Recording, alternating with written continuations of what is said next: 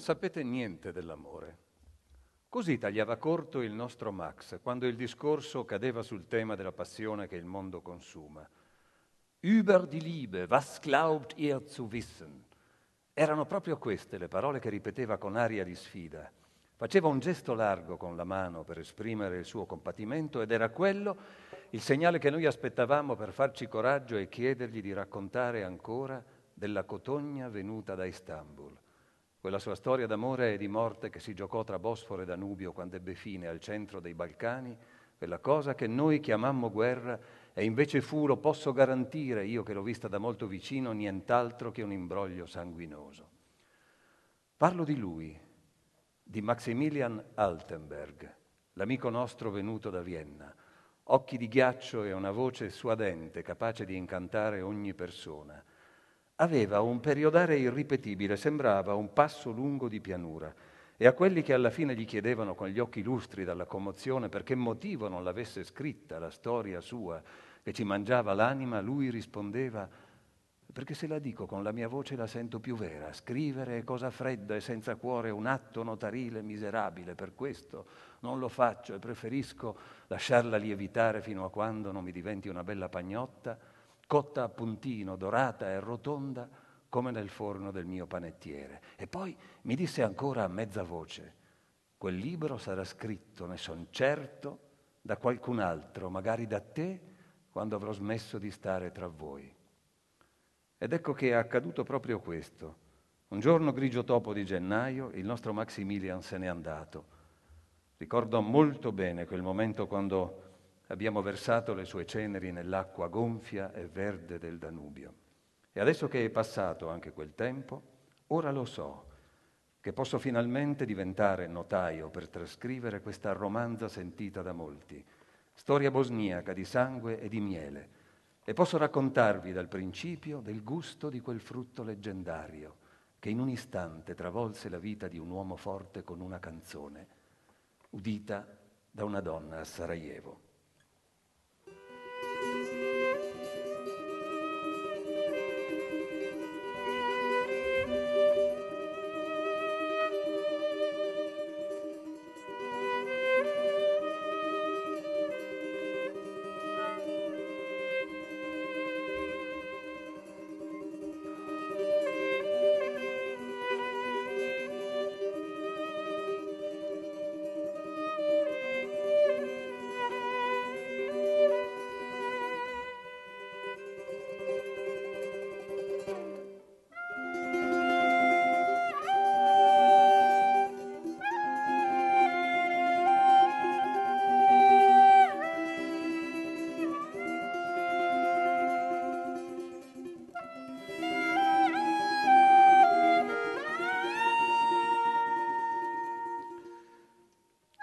A Vienna nevicava fitto fitto, era il gennaio del 97, quando un corriere gli diede una lettera con l'ordine di andare a Sarajevo. C'era un umido inverno sui Balcani e lui avrebbe dovuto esplorare lo spazio attorno all'ex linea del fronte per costruire un nuovo ospedale. Era partito da un'ora soltanto, quando un presagio cupo gli sbarrò la strada in un villaggio nella pioggia sui monti desolati d'Erzegovina, battuti da briganti e tagliagole. In un bar, con la scritta Bansko Pivo, dalla finestra vide due uomini che sulla strada prendevano a calci un cucciolo di cane abbandonato. Uggiolava la bestia, ma affamata si ostinava a cercare compagnia. Così lui corse fuori urlando Stoi, si prese in braccio il piccolo tremante e gli diede il suo pezzo di panino. I ragazzi se n'erano andati ridacchiando, ma solo dopo un attimo da un cortile sbucarono due uomini. Erano bestie col cranio rasato, armate di coltello, e ci fu subito un lampeggiare di sguardi e di lame. Gli uomini puntarono decisi su Max, che rifiutava di arretrare, afferrarono il cane per le zampe posteriori e gli aprirono la pancia fino alla gola con aria di sfida. Il più grosso dei due buttò la bestia agonizzante ai piedi del tedesco, poi si pulì le mani insanguinate nella fontana davanti alla chiesa. Max aspettò che quei due se ne andassero senza muoversi neanche di un millimetro, ritornò lentamente all'automobile, strinse forte alle ruote le catene, guai se la sua fosse apparsa una fuga, girò la chiavetta e rivide suo padre, che sempre gli diceva di evitare quelle montagne fatte per gli agguati.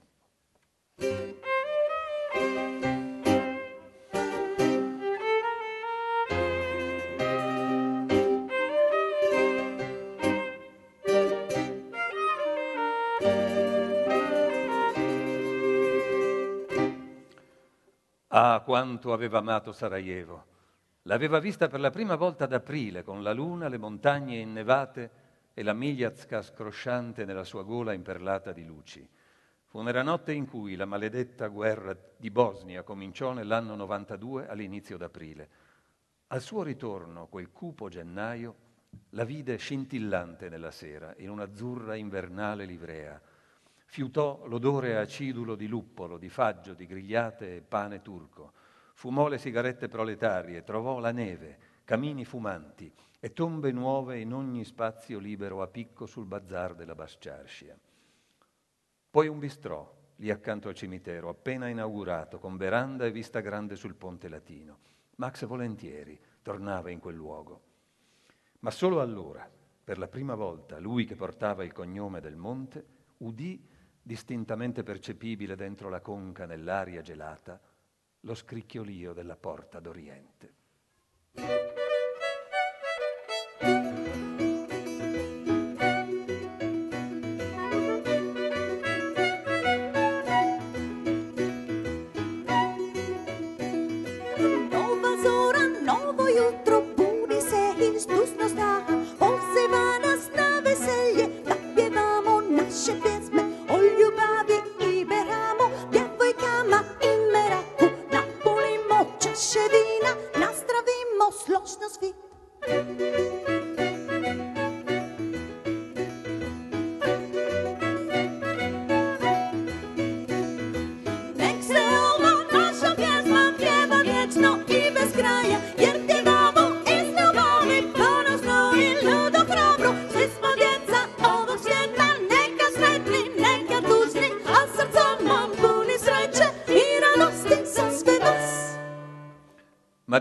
Indietro 15 anni, quando una tiepida sera di maggio, solo due giorni prima delle nozze, Vuk Stojadinovic, sposo promesso alla bellissima Masha di Zdarevic, la figlia di Muhammad partigiano, dall'occhio tartaro e i femori lunghi, uccise in una lite furibonda una trentenne dai rossi capelli, sbattendole la testa contro il muro in una stanza d'albergo sul fiume e venne condannato a 15 anni.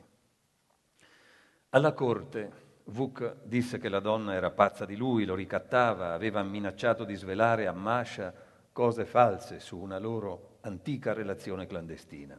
Per questo aveva avuto, volle dire ai giudici riuniti ad ascoltarlo, il suo minuto giallo di follia. Dopo il delitto lei pare non disse nemmeno una parola di condanna e prese anzi ad amarlo di più, ma 15 anni sono lunghi. L'ardore nel ventre le cresceva con la voglia di un figlio, così dicono che un giorno Masha comparve col volto un po' teso davanti al separé del parlatorio per annunciare una cosa assai dura, perfino per un ruvido bosniaco.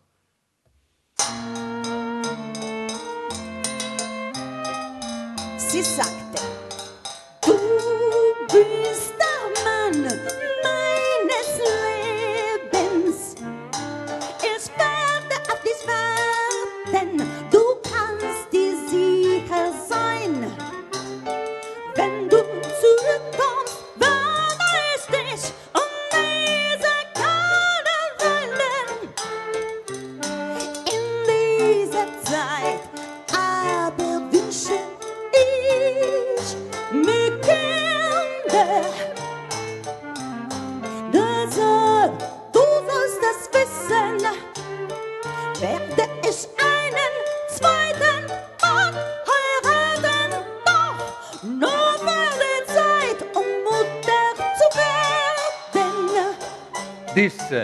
bastardo, tu sei la mia vita, ti aspetterò, devi starne sicuro.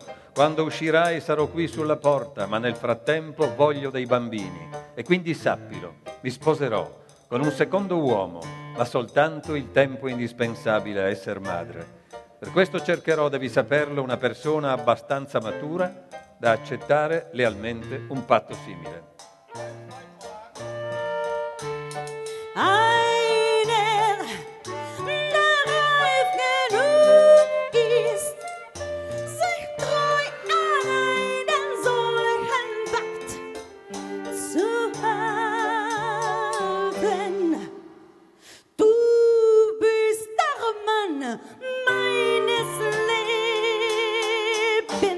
Così scolpì nel marmo le parole la bella figlia del vecchio di Zdarovic, testa dura di vecchia partigiana, e nulla le rispose Stojadinovic, piacente biscazziere e sciupa femmine. Rientrò nella sua cella a muso duro per chiudere quel patto col silenzio. E Masha, un anno dopo solamente, divenne moglie di Dushko Todorovic, un professore di fisica ed ebbe due figlie che chiamò Nadira e Amra. Insieme vissero un tempo felice in una piccola casa sul fiume, ma lui nel letto spesso sospirava e nelle notti di vento e di pioggia pensava alla scadenza del suo patto. E nel frattempo la Bosnia, preziosa come una goccia d'acqua in una mano, veloce se ne andava alla catastrofe, simile a un fiume che rompe una diga. E lì il destino si mise in mezzo per imbrogliare di tutte le carte. Con Sarajevo già stretta d'assedio, Vuk se ne uscì di galera anzitempo perché mancavano uomini al fronte ed era stata fatta un'amnistia. E venne il giorno che Masha la bella disse al marito, il tempo è venuto. Lo strinse forte, gli disse più volte di prendere le figlie e andare lontano e si spostò con tutte le sue cose in casa di Gospodin Stojadinovic, poco sotto la fabbrica di birra, a due passi dal fronte e dal mortai. Dopo tre mesi Vuk tornò cambiato, smagrito e devastato di fatica e il suo sorriso allegro aveva preso la piega obliqua e amara dei Balcani. Lei lo accolse sull'uscio a piedi scalzi, senza parlare gli slacciò le scarpe, gli tolse via le armi e la divisa, poi lo lavò in ogni angolo del corpo con una spugna e un pentolone d'acqua messo a scaldare sulla stufa a legna. Lo rivestì con abiti puliti, gli mise sul tavolo per cena un'insalata fresca con la pita, del capretto e una tazza di kefir. Soltanto dopo che l'ebbe servito, Masha guidò le sue mani impaurite sul proprio corpo tremante di febbre, per un'attesa durata dieci anni. Lui chiuse gli occhi, le sfiorò le anche, percorse con un dito il suo profilo, cercò nel fuoco delle sue pupille e oltre un mare grande nero e quieto vide risplendere un globo di luce bianchissima un po' sopra la testiera del grande letto turco. Era qualcosa di simile a un'aurora boreale. Lui chiuse gli occhi, le sfiorò e allora fu che redini invisibili, calate dallo zenit dove un dio guardava con invidia quel momento, tirarono con forza le caviglie di Masha partigiana dei Disdarvic fino all'altezza del viso di Max e mentre intorno le bombe piovevano, d'un tratto lui s'accorse che era valsa la pena di aspettare tanto a lungo se il premio della pena sua infinita era l'amplesso di Masha di Zdarevic. Ma proprio allora il destino imbrogliò le carte nuovamente. Fu una sera, dolcissima color di zafferano, dopo un bombardamento interminabile, quando i mortai eran parsi tacere. Un pezzo maledetto di granata attraversò una finestra in silenzio e il nostro Vuk, soldato biscazziere, con l'arteria recisa si svenò e scivolò dal divano sul tappeto. Lei disse che succede? Mi limoi. Gli vide uscire un getto dalla gola, uno zampillo color del rubino e in un istante, per Mascia la bella, dagli occhi come grani di uva nera, finì un amore durato dieci anni, dieci anni di galera, a essere precisi, e dieci giorni di libera uscita.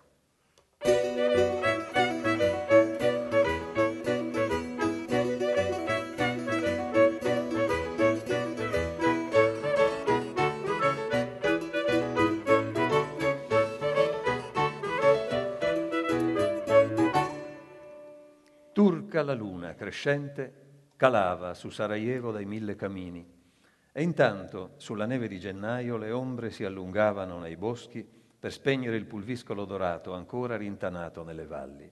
La guerra era finita nel frattempo e in quella sera magica d'inverno Max prese un ponte e si mise a salire con passo svelto per una stradina in mezzo a neve sporca di fuliggine. Dai, vieni che vorrei farti conoscere una vedova molto interessante, gli aveva detto Alessio, un caro amico che ora lo guidava su nei vicoli. Ma proprio in quell'istante un lampo giallo, sparato da un portone appena aperto, tagliò di netto la buia salita e illuminò una femmina che usciva. La videro fermarsi a mezza strada, chinarsi sul davanti quasi a squadra e scuotere la chioma già disciolta che accarezzò le pietre del selciato, poi inarcarsi con forza all'indietro per aprire a ventaglio i bei capelli che soffici ricaddero di schiena. Mentre dava le spalle ai forestieri, le mani si congiunsero alla nuca e strinsero quel fiume in un bel nodo tra le conchiglie bianche delle orecchie. E gialla, in Bosnia, la neve al mattino, di un bianco abbacinante a mezzogiorno e rosa verso sera se fa bello sui monti dalle parti dell'Adrina. Ma quella sera le cime dei monti avevano preso con l'ultima luce la tinta color miele della Grecia per meglio celebrare le magnifiche spalle tornite di Masha Dizdarevic. La donna aveva un bracciale di rame con sopra delle cifre e raccontò che nel 42 sua nonna Liuba era scomparsa proprio con quel numero tatuato al polso del braccio sinistro nel campo di sterminio di Jasenovac per avere aiutato i partigiani con spedizione di farina al fronte. Così, per conservarne la memoria, aveva inciso il numero sul rame 184509, un geroglifico dell'altro mondo, Yedam Osam, Cetri Pet Nula Devet, quasi un prefisso per parlare al cielo.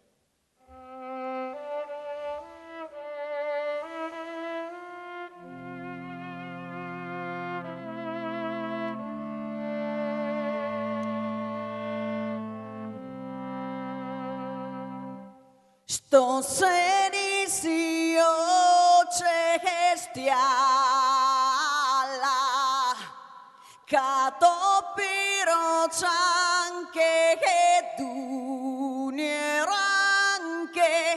I di cuccio cesliai se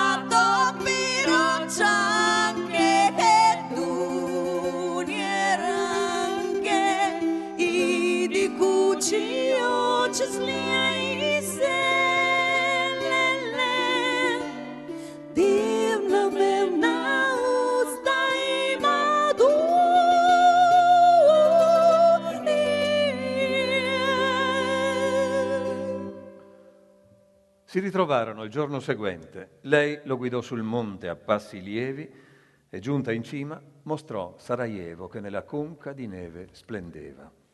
L'indice mise davanti alla bocca e disse che era tempo di tacere. Max chiuse gli occhi, aspettò che il silenzio si riempisse di suoni e cominciò a udire per davvero delle voci. Prima, lontana, una lite di donne, un cane che abbaiava nel mercato, una cornetta un po' oltre Ziglane che sparacchiava al cielo O When the Sands, le voci dei mercanti giù in Bascercia, il tram, un cigolio di teleferica, l'appello dei soldati a Marindvor. In una strada grigia di Garbavica dei mendicanti andarono a serrarsi attorno a un grande fuoco di fortuna, facendo schioccare forte le labbra con gli occhi lustri al passaggio di mano di una bottiglia di rachia alle prugne.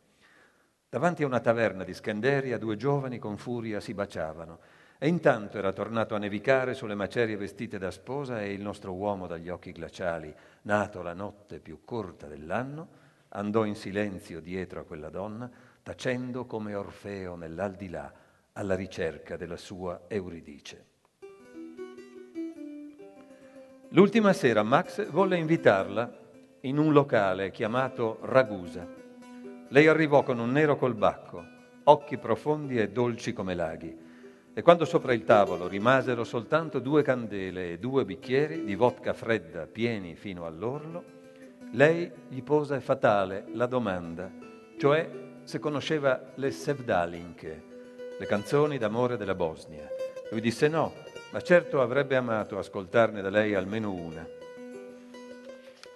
E fu allora che in mezzo ai commensali Masha cantò e la sua voce apparve dolce come campana della sera. Cantò nella sua lingua la struggente tristezza dei distacchi che i balcanici adorano ogni tanto condividere nelle taverne annerite dal fumo.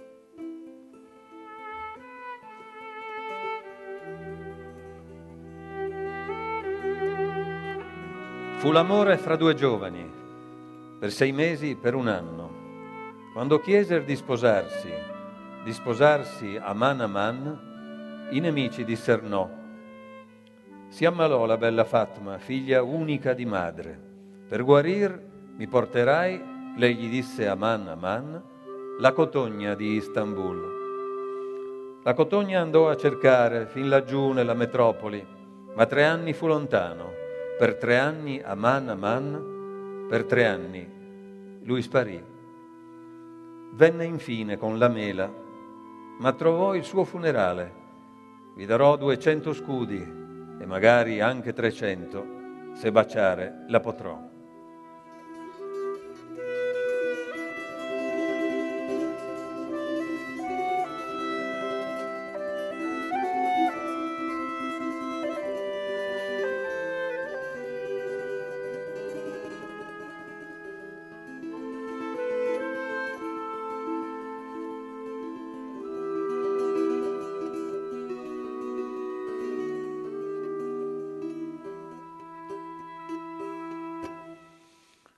Quando la bella Mascia ebbe finito, nella locanda rimase sospeso un silenzio che Max non si aspettava. Che titolo? le chiese. Allora lei, Giute dugne Istanbola, rispose, che si traduce con mele cotogne, gialle cotogne venute da Istanbul. Una di quelle cose disperate, quei distillati di malinconia che il Danubio soltanto sa produrre quando si accosta alle negre montagne che i turchi dominarono per secoli con il pugno di ferro del visir. E siccome la vodka lavorava, uscendo dal locale chiese a Masha di concedergli un ballo nella piazza e allora si avvitarono, lasciando dei segni strascicati sulla neve. Ballarono avvinghiati con la morte nel cuore, consapevoli che quello era il distacco che si consumava. E insieme a loro entrarono in un vortice Moimilo, Vraza, Alipassino-Poglie e i monti di Bielasnica e Trescavica, insieme a quello che ha il nome dell'Igban. Tutti si persero nella tormenta, inghiottiti dal cielo coloranice, intorno al nero col bacco di lei.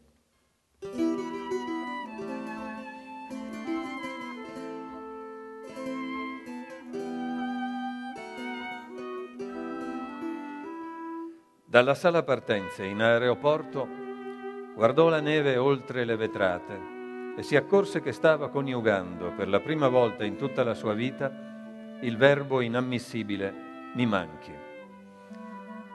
Tornava a casa portandosi dietro quel nome che era come sciabordio, un sussurro di mare sulla sabbia. Volò sulle montagne, ripetendo le note dolci del frutto di Istanbul, finché avvertì, passando sulla Sava, un'esplosione forte sotto il cuore. La neve divorava turbinando i boschi denudati dall'inverno e i colli color groppa di cavallo. Poi furono le luci di Zagabria, simili a un grande segno zodiacale.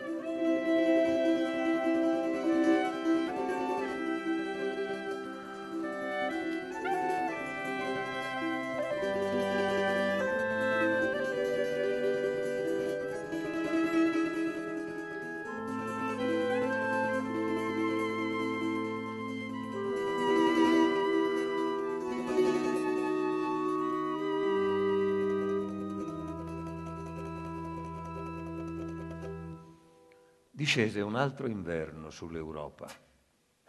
E una sera di neve in un motel, all'improvviso Max si rese conto che un anno era passato da quel giorno in cui aveva visto a Sarajevo la figlia di Muhammad partigiano. L'aveva cercata a lungo da allora, ma lei era sparita senza traccia. Di Masha era rimasta solamente la voce registrata che diceva leave a message e poi un fischio lungo del telefono. Ma quel giorno accadde che l'assenza gli fosse insopportabile e avesse una gran voglia di sentire almeno quella frase registrata con un tono un po' roco da contralto. Uscì col cuore inquieto, lentamente si accese un sigaro e vide che il vento liberava la luna dalle nubi e che il suo viaggio nella notte nera aveva già profumo di Turchia.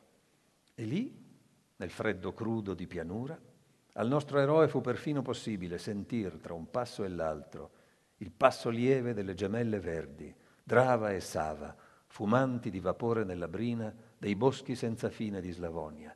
In quel momento Max si rese conto che un giorno lei gli sarebbe riapparsa, quando chissà, ma per portarlo via. Sarebbe giunta da terre lontane per accompagnarlo con passo sicuro verso sud-est, oltre fiumi e montagne, fino al malpasso della linea ad ombra. Le sue malinconie rimuginava e nel frattempo, a quota 10.000, aerei si incrociavano lasciando code di volpe argentata nel cielo.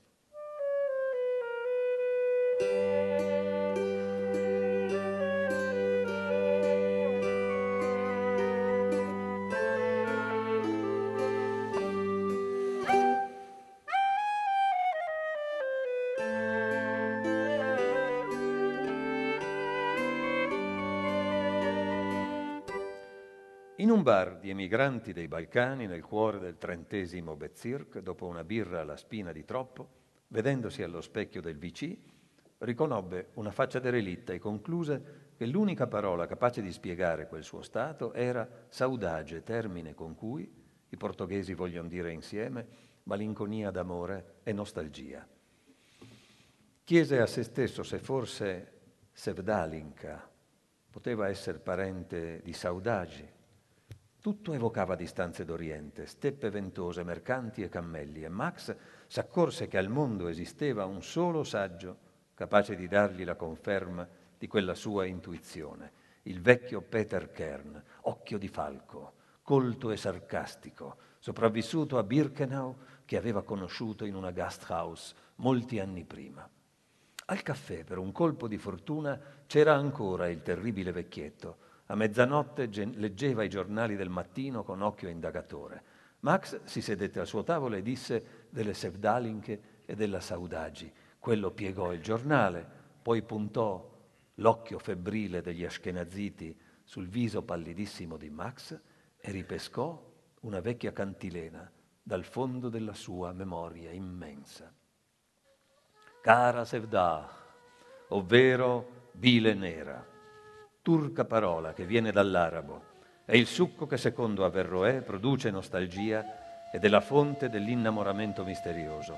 Quanto alle tristi Sevdalin che disse senza gli ebrei di Spagna Sarajevo non avrebbe quell'anima nostalgica che viene dalle terre d'Occidente perse oramai cinque secoli fa, al tempo di Isabella la Cattolica. La tua Sevdalinka è nata dal periplo di quelle magiche tre consonanti lungo la costa del mare di mezzo SVD, che nel tempo dei Mori dal Medio Oriente emigrarono in Spagna e poi fin sull'oceano portoghese, battigia di milonghe e di taverne, per ritornare poi di nuovo in Bosnia, dove erano arrivate nel frattempo con i soldati della Grande Porta. A Sarajevo quelle due parole si ritrovarono e si riconobbero identiche o quasi due nostalgie gemelle che hanno dato vita a un canto.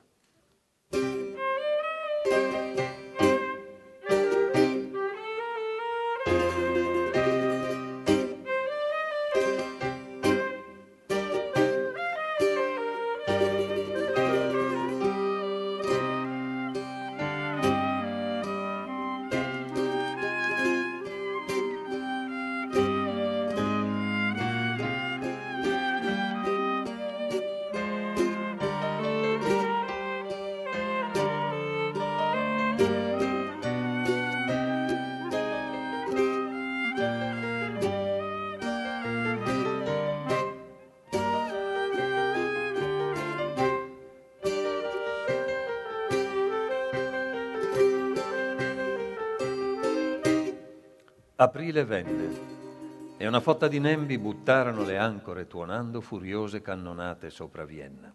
Oltre i vetri rigati dalla pioggia, Max lavorava chino sulle carte sparse sul tavolo, quando arrivò alle dieci di sera una chiamata segnata dal 38 che era il numero del mondo di là, prefisso fatale di uno Stato che più non esisteva. Ciao, sono Masha, forse ti ricordi, disse la voce distante di lei. Draga Moia, rispose, sono tre anni che canto la tua magica canzone di Istanbul, ti ricordi? La Cotogna. Ho tutto in mente come fosse ieri. Trigodine, tre anni sono passati che non ti sento e non ti fai vedere. Gli disse lei, lontano sono andata, lontano tra le steppe della Russia per stare almeno un po' con le mie figlie. Poi sono tornata alla casa di Bistrik, ma ho saputo da poche settimane di essere malata gravemente. Mi serve un bravo medico capace di mettere le mani sul mio corpo. Come davanti all'ordine supremo del Gran Visir mandato dal sultano, Max ebbe l'incrollabile certezza d'essere capace di polverizzare tutti gli ostacoli e gli impedimenti tra lei e una perfetta guarigione. Quindi con calma le disse, ora mettiti nelle mie mani senza alcun timore. Poi sigillò quel numero 38 se ne uscì per la strada nella notte della metropoli e fu proprio allora che un grande vento scese giù dal monte e a vele piene quella grande armata di nembi naviganti in formazione fece rotta a sud-est verso i Balcani in cerca della donna del suo cuore. Dopo tre giorni lei si mise in treno, ma invece di aspettarla al capolinea di Südbahnhof, il nostro le andò incontro di sera alla penultima fermata, Wiener Neustadt con ore due di anticipo, due ore interminabili di attesa del treno lungo espresso da Zagabria. Sotto uno strato di ferro e di piombo il bruco illuminato venne fuori dal buio, dentro un dedalo di scambi traslucidi, poi fu sul marciapiede con un interminabile stridio. Spalancò il portellone, salì a bordo, poi risalì di vagone in vagone fino a una donna calva che leggeva. Tutti i capelli aveva perso Masha, ma lui non ebbe alcuna esitazione, l'aveva individuata dalla nuca e quando si sedette accanto a lei sul treno dondolante nella notte, rimase muto davanti alle linee geometriche di quella testa calva che col suo lieve pallore lunare risvegliava da un sonno millenario le misteriose ebree di Samarcanda e le circasse a oriente del Mar Nero. La luna, mezza nuda, in sottoveste, adescava gli uomini sul fiume, da Ratisbona alle porte di ferro. Fu in quell'incanto notturno di maggio che Masha trasferì le sue valigie dentro quel nido là in mezzo ai vigneti.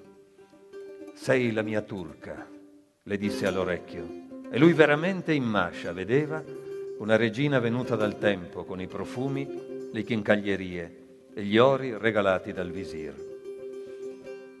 Era un bolero quel loro cercarsi, un ritmo di allusioni e di rimandi, e tutti li vedevano danzare e giocare con gli sguardi e con le mani, sempre assetati di musica nuova. Una sera, con raffiche di pioggia, la casa parve andare alla deriva e lui allora si fece coraggio, percorse con un dito il suo profilo, cercò nel fuoco delle sue pupille, le avvertì come un debole diaframma fra sé e un mare grande e nero e quieto. Fu allora che la diga andò in frantumi e lui, col cuore a mille d'emozione, l'amò per quel suo corpo montanaro e per la grande calma che gli dava. Max conosceva assai bene le barche e non gli sfuggirono i fianchi piallati come di faggio. Sembravano proprio la pala di un bel remo di Dalmazia, rigonfio al punto giusto e consumato da molte mani, dal sole e dal mare il grembo era la pancia del veliero, sutura di una rete di fasciami, e con lo sguardo perduto lontano, dietro il buon presso che saliva in alto e poi si rituffava nelle onde, Mascia Polena navigava a prua di un brigantino piegato dal vento, legno felice e privo di paura. Lui la guidò con calma verso il largo, finché al culmine i grani di uva nera andarono svelando in collisione la meraviglia un po' sghemba di Venere. Quando alla fine discese il silenzio, Masha ridisse quel nome in due sillabe disceso da sgalassie sconosciute, Mascia col frutto giallo nella mano, e sperò contenesse in sé la formula segreta o l'anagramma per tenere la baba nera lontano da lei.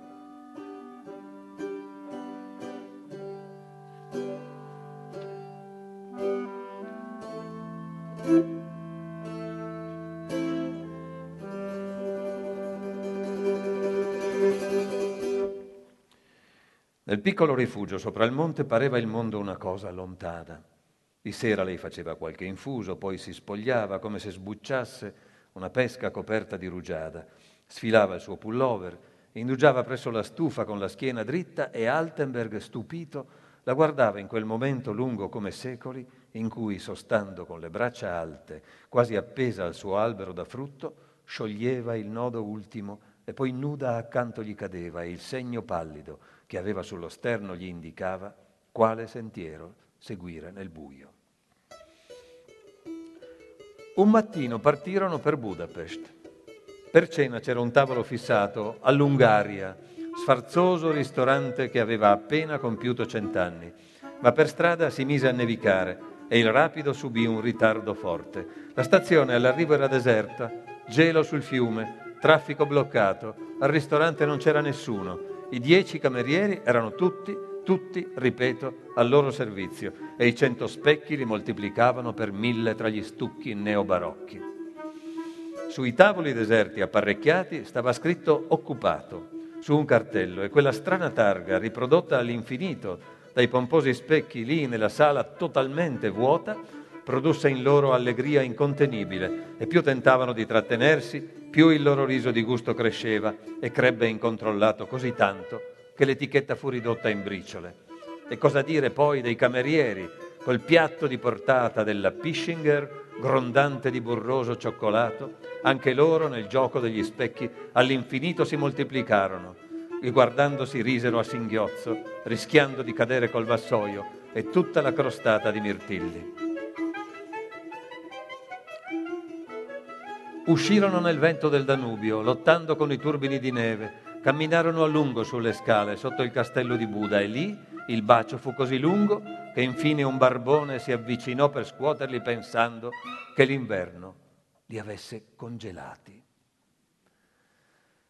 Accanto al caminetto di un locale seminterrato di nome Berliner, nell'ottavo distretto di Via Pal, lei, senza dargli il minimo preavviso, Ipnotizzò gli avventori togliendosi con mossa rapidissima la blusa solo per strappar via la maglia intima troppo pesante che aveva di sotto e in quel momento infinito lui vide la cicatrice splendente di Masha come un falchetto volare dal collo tra le colombe libere del seno che avevano la luce della neve. Vide l'occhiata furba del garçon e poi la bocca aperta di un bancario accanto al lucernaio che sbavava. E quella sera, facendo l'amore, in una piccola stanza con vista su un cortile a ballatoio, su un pioppo striminzito e una fabbrica di birra, lui vide zampillare una fontana di luce forte, vide una fantastica aurora boreale sprigionarsi dal capezzale del letto e inondarlo sopra la nera testiera di ghisa, sull'intonaco bianco dell'hotel. Videro insieme alla fine di maggio la pallida Leucada e Cefalonia, mare di Prugna, Itaca lontana, colline color malva nella sera, il barbuto Leonidas che cucina, spaghetti, mare immobile, turchese, la lite di due greci, poi un calice di vino resinato e calamari. E Max, in quella pace, ripensando al male che da dentro la mangiava, si chiese da che cosa le venisse quella sua calma felice e incosciente. E lei, indovinando il suo pensiero, con la lingua dei russi gli rispose per dirgli che così doveva fare, как будто burie spakoi, come se nella tempesta ci fosse la pace. E vennero difatti i temporali. Il portellone del ferri si aprì verso Giacinto con nubi giganti, cavolfiori percorsi dalla folgore. Poi fu bonaccia e gravida la luna a Cherì disegnò sotto gli ulivi magiche ombre come sul Getsemani. Da Panaiotis trovarono casa. Stava potando piantine di origano selvaggio e li portò sulla collina di notte con eserciti di stelle davanti a un patriarca gigantesco, un grande ulivo scavato da dentro che aveva mille anni più di Cristo. Poi fu lo scricchiolio di Cassiopea, dritta allo zenit e un coro di grilli nell'erba secca verso la scogliera. Presso Corinto, nel mezzo del giorno, delle cicale sentì la baldoria. Poi avvistò verso sera dall'Attica le Cicladi disperse nell'Egeo sul suo taccuino di viaggio annotò mare d'argento, cielo color indaco, vento, luna, surfista solitario. Poi il tizzone del sole si spense nel mare arato dalla tramontana. Furiose cannonate di frangenti rodevano le rocce color ruggine, mare di zinco sotto la trapunta del cielo con le stelle a capo Sunion, isole nere, quasi leviatani, in rotta verso il nord dei Dandanelli lontano il rombo di una discoteca e l'ombra impressionante dell'Eubea.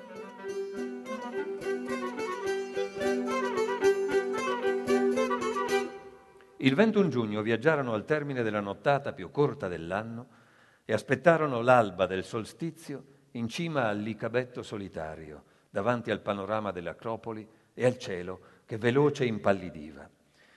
Chiamato dal ronzio dei calabroni, il sole greco sorse e poi rifulse come un doblone della Martinica. E allora Mascia, colpita dal dardo, a braccia larghe da sola ballò, schioccando le sue dita e mormorando formule antiche, quasi un esorcismo, fin quando il mormorio divenne danza, quella che i greci chiamano rebetico, piena di struggimento e di passione. Ma per chi balli, piccola di Zdarevic, disse Max appoggiato alla ringhiera. Per il sole io ballo, lei rispose, ballo per il trionfo del solstizio.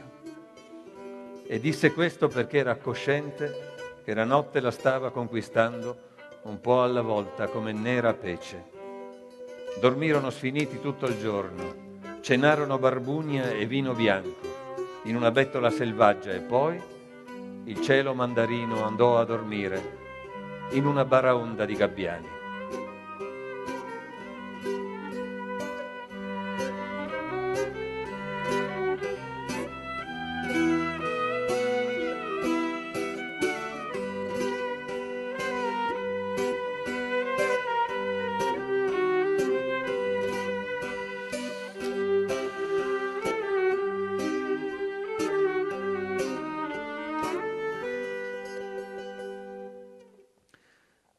Vienna, di ritorno, a fine ottobre, il male oscuro si mise al galoppo, tanto da imporre un ricovero in clinica. Quel giorno Max fu mandato in trasferta a Istanbul, solamente per tre giorni, una partenza con poco preavviso. Solo due ore prima del decollo corse per darle un bacio al capezzale e dirle ancora sei tu la regina. Ma la regina stavolta era pallida, più del solito, la voce già roca era diventata flebile e gli occhi si erano fatti duri e un po' guardinghi. Istanbul. Quando udì quelle tre sillabe, con forza gli afferrò il braccio sinistro e con le unghie affondò nella carne dell'uomo suo smarrito che attendeva, facendo zampillare nero sangue sopra il lenzuolo color della neve. Il viaggio, lei che muore, il frutto giallo. Si stava ripetendo la canzone? Fingendo calma, Max le disse allora, amore mio, stai tranquilla, ti prego, ritorno presto, arrivo fra tre giorni. Ma pensava, ti porto una cotogna. Io te la porto, certo te la porto, tu l'avrai fra tre giorni, non fra tre anni come in quella ballata maledetta. Avrei dovuto già farlo da tempo, portarti la cotogna guaritrice. Rivide Istanbul con pioggia e tristezza Chiamò a ripetizione, ma il telefono della figlia di lei suonava a vuoto. Scese una sera di pioggia sottile. Max era inquieto, come bestia in gabbia. Tirò una sigaretta fino in fondo, poi spalancò la finestra su Marmara e vide malandate ciminiere sbucare in processione dallo smog per imboccare in silenzio il canale. Uscì per mescolarsi con la gente, cercò la ferrovia lungo le mura e un biglietto pagò con qualche lira per salire su un treno alla penultima fermata, come un tempo a Wiener Neustadt aveva fatto aspettando il suo amore. Scese a Sircheci, in mezzo ai pendolari. Era ormai buio, si era messo a piovere sulle moschee che stavano acquattate come ramarri verdastri nell'ombra. Andò fino al bazar e tra le urla dei venditori d'olive e dolciumi vide un uomo a fatica farsi largo dentro la bolgia con un alberello giallo e sgolarsi dicendo così Ai, sari aivalar, anime fendi, gialle cotogne, profumo da sballo, donne comprate, cotogne di Istanbul. Dopo quel grido nella pioggia fine, per un momento lungo nel mercato formicolante di turchi ci fu soltanto quel richiamo e quel profumo, l'odore rugginoso e inconfondibile della bitorzoluta mela gialla, coperta di peluria come il capo di un bambino appena nato. E allora accadde che Max perse la voce, annichilito da ciò che il venditore gli annunciava. Effendi, Sari Aivalar Effendi, ai Sari Aivalar anime Effendi. Fu allora che tra i turchi si sentì il parlottio di una lingua straniera che venne con brusio di carovane da Bosnia, Macedonia e Bulgaria e mise in moto il film dove si vide tutta la storia d'amore di Max. La caffettiera bosniaca di Ottone, nel cucinino di Vienna sul Kallenberg, il vino freddo al profumo di pesca che Drexler, taverniere, travasava dentro una coppa dall'orlo verdino, e poi ancora si vide in quell'attimo neve farina nel cielo di Budapest e i camerieri del caffè Ungaria in mezzo alle specchiere Jugendstil. Venne anche il vento in cima al promontorio di Capo Sunion in faccia all'Egeo e si vide anche Masha che ballava per il sole nascente al Licabetto. Guai se ti volgi alla riva che lasci, aveva sussurrato lei un giorno di fronte alla tempesta dello Ionio e lui credette che l'avesse detto pensando ai migratori della Tracia, del Mani, di Beozia e di Tessaglia in cerca di fortuna in mare aperto. Ma ora, lì, all'ingresso del bazar, sotto le nubi di Istanbul s'accorse che lei voleva intendere l'oceano dal quale non si può tornare indietro. Tutto era chiaro. E fu allora che Altenberg sentì di nuovo i cannoni del mare corrodere gli scogli con lor ruggine e urlare al vento che Masha per sempre aveva chiuso gli occhi di ciliegia.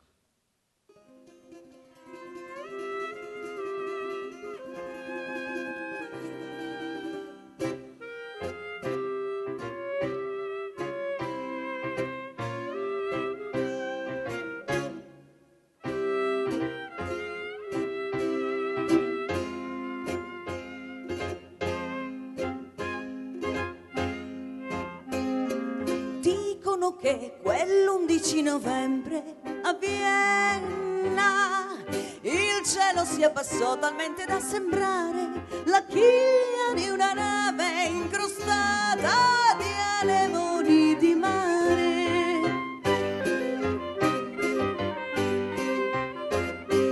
Videro in tanti la carena di una nave grattare il galletto segnavento tra quelle nubi sulla cima della guglia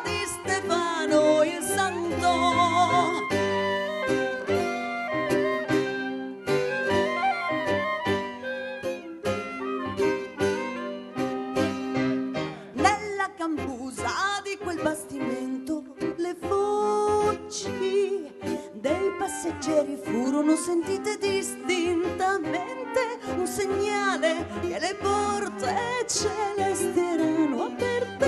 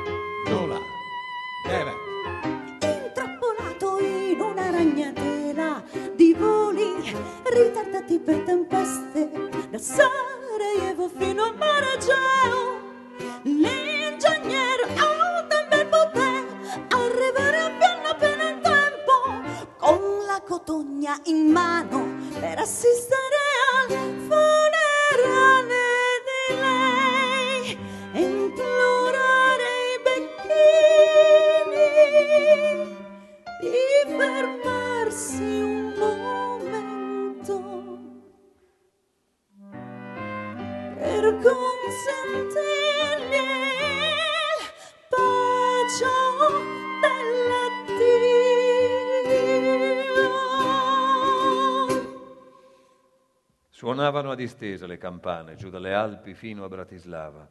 Suonavano a distesa e con rimbombo perché era il giorno del Santo Martino e l'Austria festeggiava con le oche ripiene alla maniera degli ebrei, con le castagne e le mele cotogne.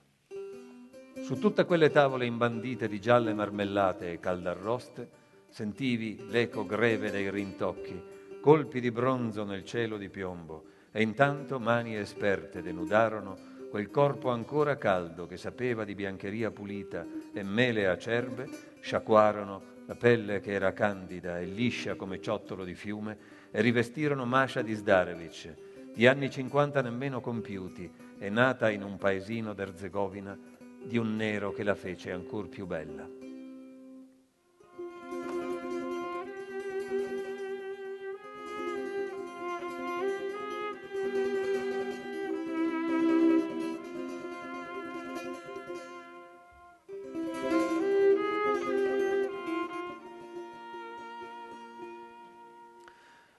Passarono degli anni da quel giorno finché un mattino a Vienna, all'improvviso, gli uccelli migratori se ne andarono e dopo giorni di nubi pesanti l'aria d'ottobre divenne cristallo. Di sera il luccichio della pianura disse di lei un lumino rossastro lontano dalla parte dei Carpazi, mai visto prima, rifulse nel buio.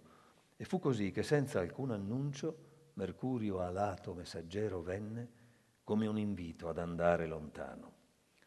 Prese il suo rucksack e dentro ci mise un'icona pieghevole da viaggio, il pentolino per fare il caffè, un piccolo quaderno per gli appunti, poi prese il suo sentiero per la Bosnia con passo regolare di pianura. I passeggeri di un bus ungherese videro un uomo a distanza che andava gesticolando nei campi di mais, andava solitario nella bruma, come se il mondo non lo riguardasse. Videro anche con lieve apprensione che una gran donna vestita di nero gli andava dietro a circa trenta passi, aveva zigomi forti da tartara e un lampo nero catrame negli occhi. Giunse in Croazia, laddove le ultime canne del fiume si muovono al vento contro le prime colline del sud, e vide un bel mattino che le vigne erano diventate un pentagramma con i grappoli al posto delle note e dettavano il ritmo della storia per indicargli il sentiero migliore. In Serbia venne un vento da paura e cupa solitudine nell'aria, ma il cielo poi si aperse all'improvviso, come succede solo sul Danubio. Nella fortezza di Petrovaradin, turrita come il ponte di una nave, sull'infinita pianura dell'est, trovò da dormire in quello che fu l'alloggio dei soldati degli Asburgo. Petrovaradin, il giallo splendeva per campi senza fine verso oriente, meli stracarichi e piante di caco ardevano nel buio dell'autunno, fiammanti candelabri profumati. Le stelle scricchiolavano, gli parve, e nella notte passata all'addiaccio distese a terra la carta del cielo, lesse febbrilmente nello spazio, poi ad un tratto si accorse dei lupi, un ululato lungo siderale come la voce di un'anima persa. Giunse in cima, ma Sarajevo ancora non si vedeva. Così scese fino a Vogoscia, dove dei randagi lo tennero sveglio tutta la notte. Discese lento come un palombaro, lungo le pozze di fango gelato, fluttuò nella foschia, entrò nel mare. Le prime case gli vennero incontro, sembravano barriera corallina. Sentì risate di bimbi scomparsi, martellare di maniscalchi estinti si accorse che davanti a un grattacielo tutti i citofoni si erano svegliati e tutti insieme gridavano Max, che vieni a fare nel mondo dei morti? Ma proseguì sulla strada del sogno, discese tra grondaie gocciolanti, canyon, scarpate, fondali fangosi, sempre più giù, al fiume mormorante, lì sotto la collina di Covacici, dove batteva il colpo del cecchino. Sapeva esattamente dove andare Salì come un salmone la corrente del fiume tumultuoso tra le case. La gente lo guardava e si accorgeva che il forestiero veniva da un altro tempo e vedeva un luogo che non c'era ormai da anni.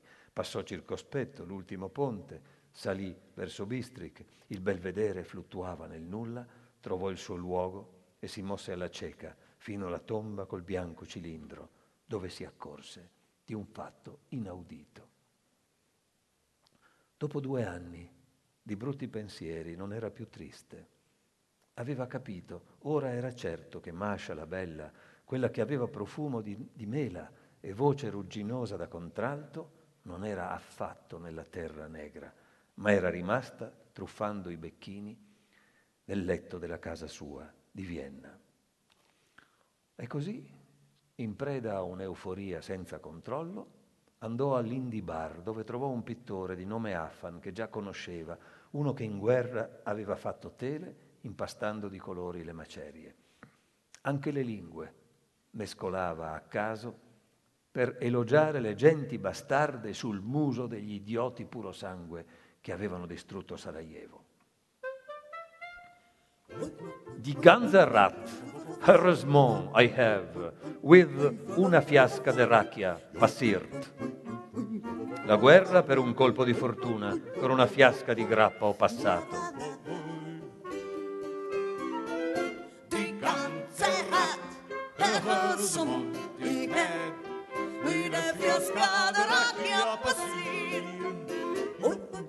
Racchia bevettero a stomaco nudo. Zora cantarono e Kalesh Breangio, storie di treni, addii e di stazioni. Poi litigarono in tema di donne perché nel gruppo erano tutti convinti di avere avuto il meglio dalla vita. Ma voi, che ne sapete dell'amore? Fu in quel momento, io credo, che Max sfidò la prima volta i commensali e raccontò in un silenzio di tomba della donna dagli occhi di ciliegia. E accadde che il pittore, già ubriaco, vantando i suoi amori, gli spiegasse che le bosniache nel tempo di guerra avevano uno sguardo più sensuale. E tu che cosa credi, Buba Shvaba? aggiunse un po' ubriaco, digrignando i denti gialli dalla nicotina, che abbia reso così indimenticabile la storia tua per Masha di Zdarevic. Cosa credi, ignorante di un austriaco, che ti abbia rapito l'anima e il corpo se non quell'ombra che le stava accanto? Aggiunse poi l'artista maledetto, tu cerchi solo la nera signora, cerchi la morte, non Masha, lo sai?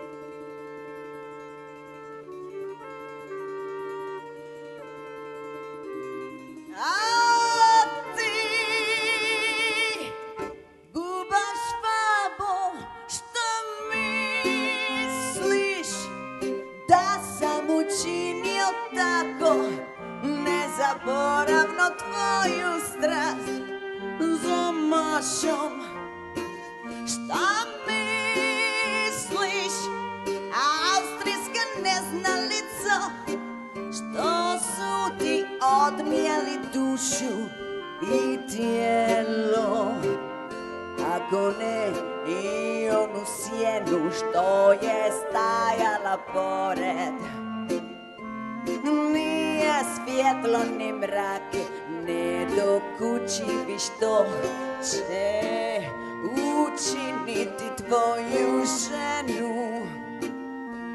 privlačnom. La tramontana scese giù dall'Igman, mentre Max, rannicchiato nel piumino, tempestava il suo notes di pensieri e non sapeva che a un metro da lui c'era una donna immobile nell'ombra. Non vide Masha, annidata nel buio, e invece vide la bianca signora danzare lì nel cielo senza stelle. Era venuta in silenzio da est, dai monti partigiani e Stalingrado. Leggera turbinava nella piazza dove una femmina e un uomo anni prima avevano ballato un valzer lento.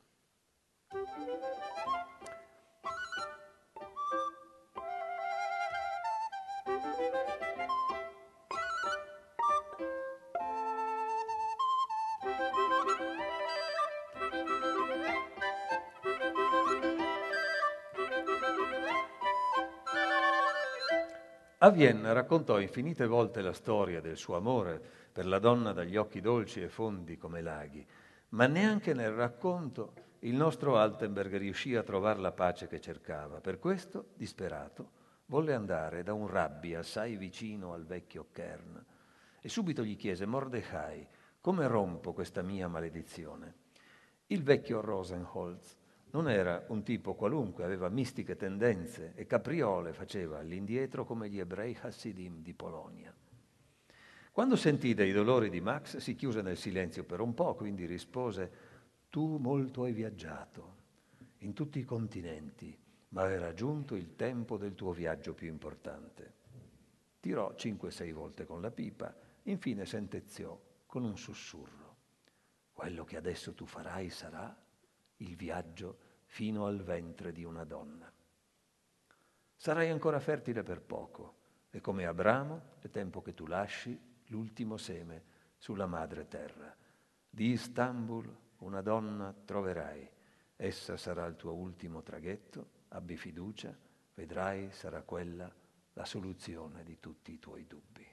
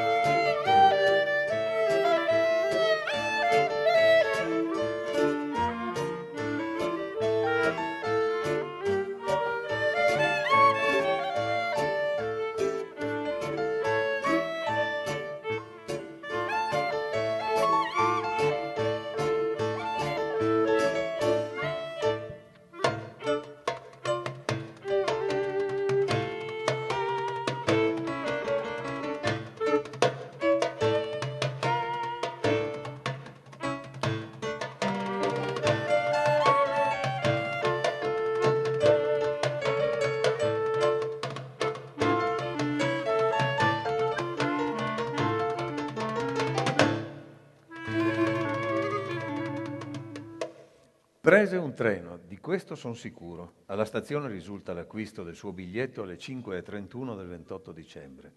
Nella notte, tra il 29 e il 30, nevicava, la polizia gli timbrò il passaporto alla stazione turca di Adrianopoli. Giunse a Bisanzio verso mezzogiorno, mentre si scatenava una tempesta e il Bosforo sembrava trasformato in uno strano fiordo norvegese.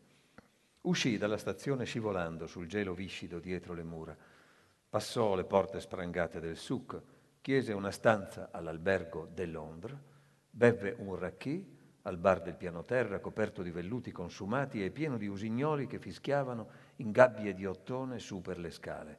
Depose il bagaglio e poi uscì tra le macchine messe di traverso sulle stradine in salita di Pera. Per Capodanno cessò la tormenta dalla Crimea arrivò la tramontana, poi un falcetto di luna crescente calò dietro le mura bizantine e fu tutta vetro l'aria di Istanbul. Lui se ne andava sul bianco sentiero, tra i pescatori del ponte di Galata o sull'imbarcadero dei traghetti. Partiva all'alba, tornava al tramonto per ascoltare la ressa dei moli, il cigolio dei pontoni e le urla dei gabbiani reali sul bazar. Sono stato a Bisanzio e non ho dubbi. Non puoi capire nulla dei Balcani se non vieni sul Bosforo e non guardi dai moli di Beyoğlu e Karaköy il fiume umano che arriva dall'Asia e nella notte non vedi il pulsare intermittente del piccolo faro di candilli feneri appena oltre il palazzo reale di Cirahan, se non vedi quel lume che ti chiama, quell'ultima luce dell'altro mondo, unica cosa immobile in un traffico di navi, pesci, uomini e gabbiani. Camminò senza pace per dei giorni, cercando quella donna che il rabbino aveva visto nel futuro suo, E accadde che una sera sul traghetto in partenza per l'Asia da Emineniu si mise a chiacchierare di poesia con un bancario dell'ex Jugoslavia che a cena lo invitò il giorno seguente. Fu lì che vide le costellazioni pellegrinare lente sopra il Bosforo e fu lì che incontrò una turca strana dagli occhi grandi e neri di ciliegia.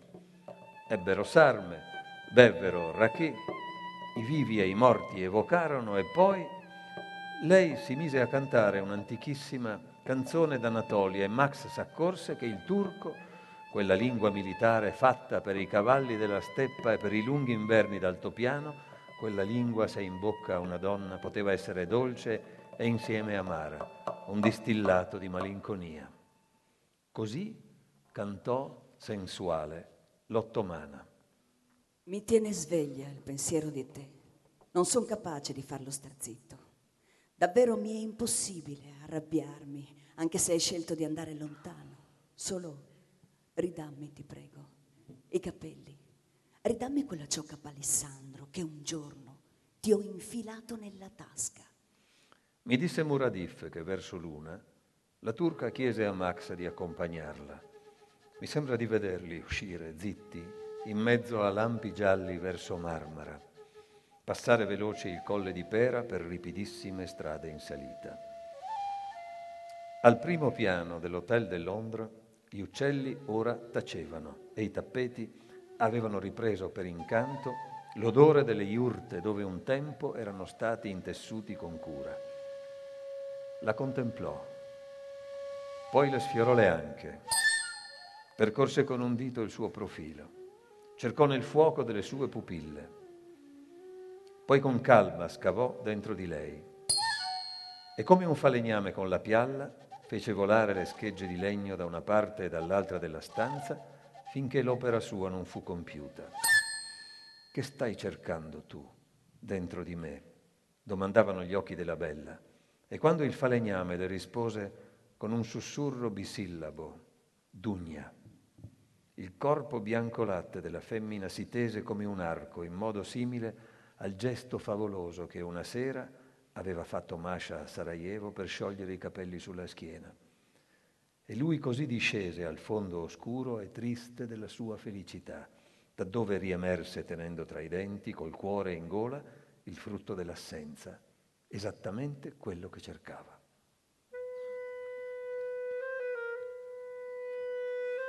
Jedan, osam, četiri, pet, nula, devet, Vide in sogno un corteo di trapassati uscire dalla porta di un cortile.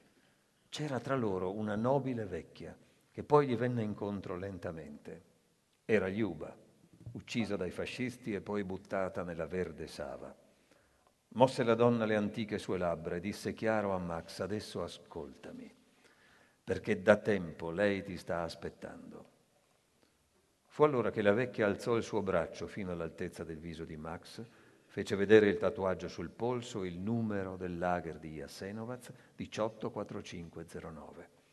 Questa è la chiave giusta per trovarla, straniero, come fai a non capire? disse la dolce Liuba sorridendo, poi si girò, salì su un ballatoio, allegra salutò e poi scomparve facendo un gesto vago con la mano.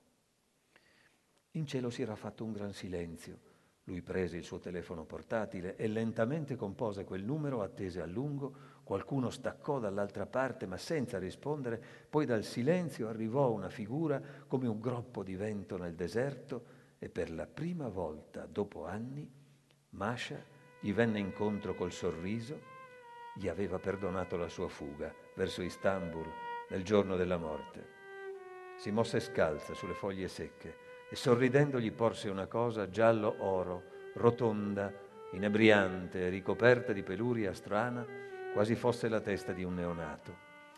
Odore si sentì di biancheria, sapone di Marsiglia, cassapanche e la voce di lei che gli diceva Vieni, balliamo ancora nella neve.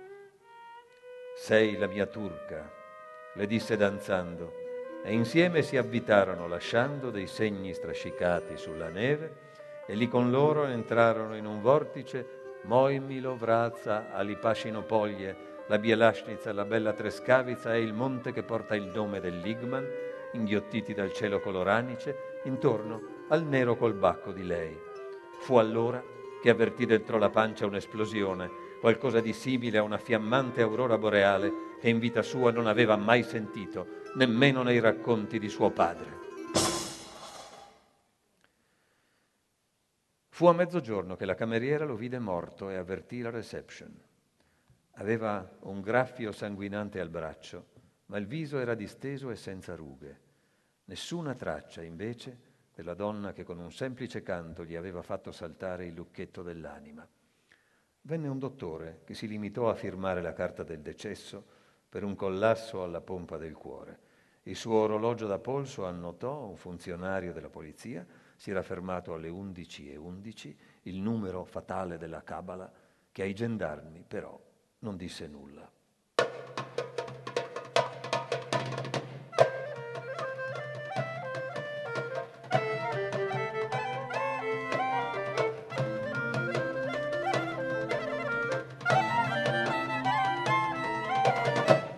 Alcuni giorni dopo, un pescatore, navigando davanti al vecchio faro denominato Rumeli Feneri, là dove navi, uomini e delfini doppiano l'ultimo scoglio del Bosforo in direzione nord verso il Mar Nero, tirò su nella rete assieme ai pesci un cartone con sopra scritti a macchina dei versi in una lingua incomprensibile e senza capire a lungo li rilesse, poi, pur osservando le correnti, non fu proprio capace di intuire se quel relitto effimero sull'acqua venisse da Bisanzio o dal Danubio.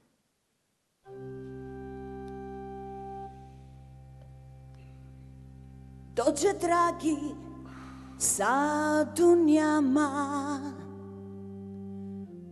Naje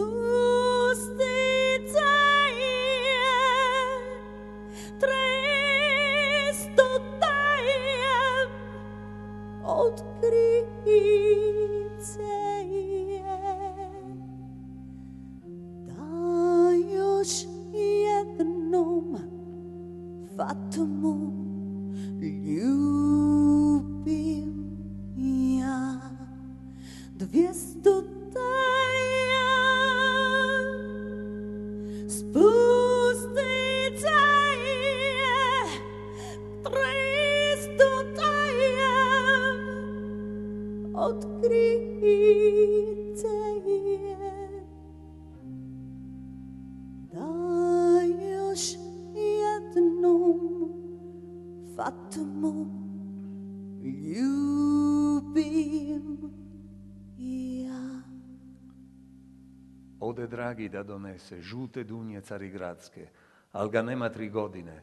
Tri godine, aman, aman, niti se javlja, niti dolazi.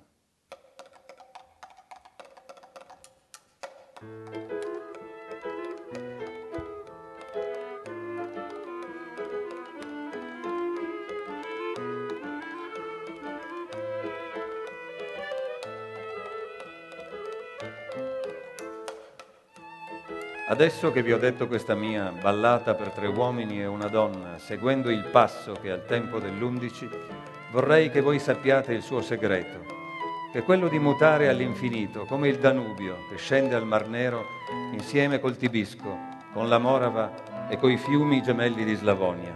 Non da me, lo sappiate, è stata scritta, ma da coloro che l'hanno ascoltata. È il solo modo perché non si perda questa corrente che si è messa in moto e che voi nascondiate il manoscritto in uno sgabuzzino o una cantina per reinventarlo poi ad alta voce con quelli che ascoltare vi vorranno. Soltanto così, vi prego di credermi, potrete ripescarlo dal ricordo proprio com'era, libero e leggero. E ora è tempo che senza zavorre, con le sue gambe anche lui se ne vada, questo racconto nato dal cammino, dal battito del cuore e dal respiro, ormai mi pare un secolo, a novembre